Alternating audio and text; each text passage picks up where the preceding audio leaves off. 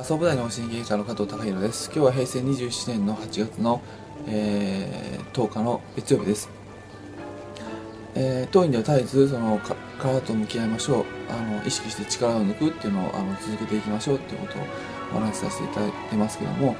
まあ、あのそういった行為っていうのはあの実はあとても、うん、地味な行為で、えー、なってくるんですけどもあのそれをどうやって長く続けるか試行錯誤していくっていうことがあの非常に重要なんですけどもあの、はい、あのかなりの人間が、えー、満足感を得るというか楽しみを得るあの、え、まあ、気持ちいいっていう感じるものの一つとして、まあ、自分があの向上している成長しているっていうのを実感できるとあの非常にこううん、まあ、楽しいので、まあ、そういった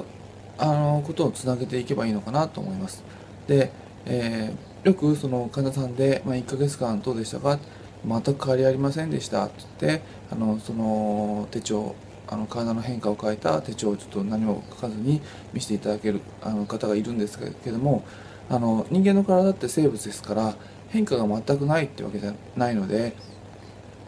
ある程度やっぱその変化を捉えていくっていうことがそのご自身の体を理解していくっていうことにつながっていくのかなと思います。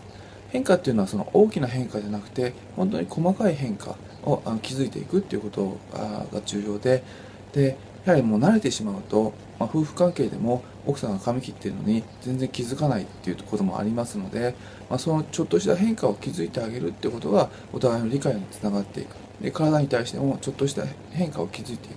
今日はあの指をもんでて関節が少し柔らかいなとかちょっとその今日寝つきが良かったなとかあの朝起きた時に少し体むあの顔がむくんでるなとかあの、まあ、ちょっとした変化を気づいて、えー、少しでもいいからあの書いてあげる。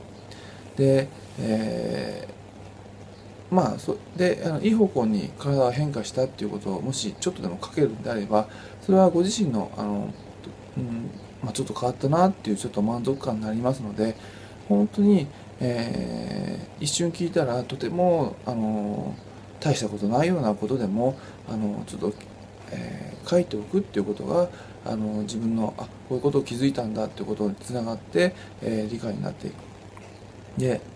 やはりその、まあ、長く続ける秘訣としては小さいあの成功体験自分のご自身の変化を気づいていく続けていくっていうことは、非常に大切なんで、えまあ、前提として人間の体っていうのは全く変化しないことはないですから、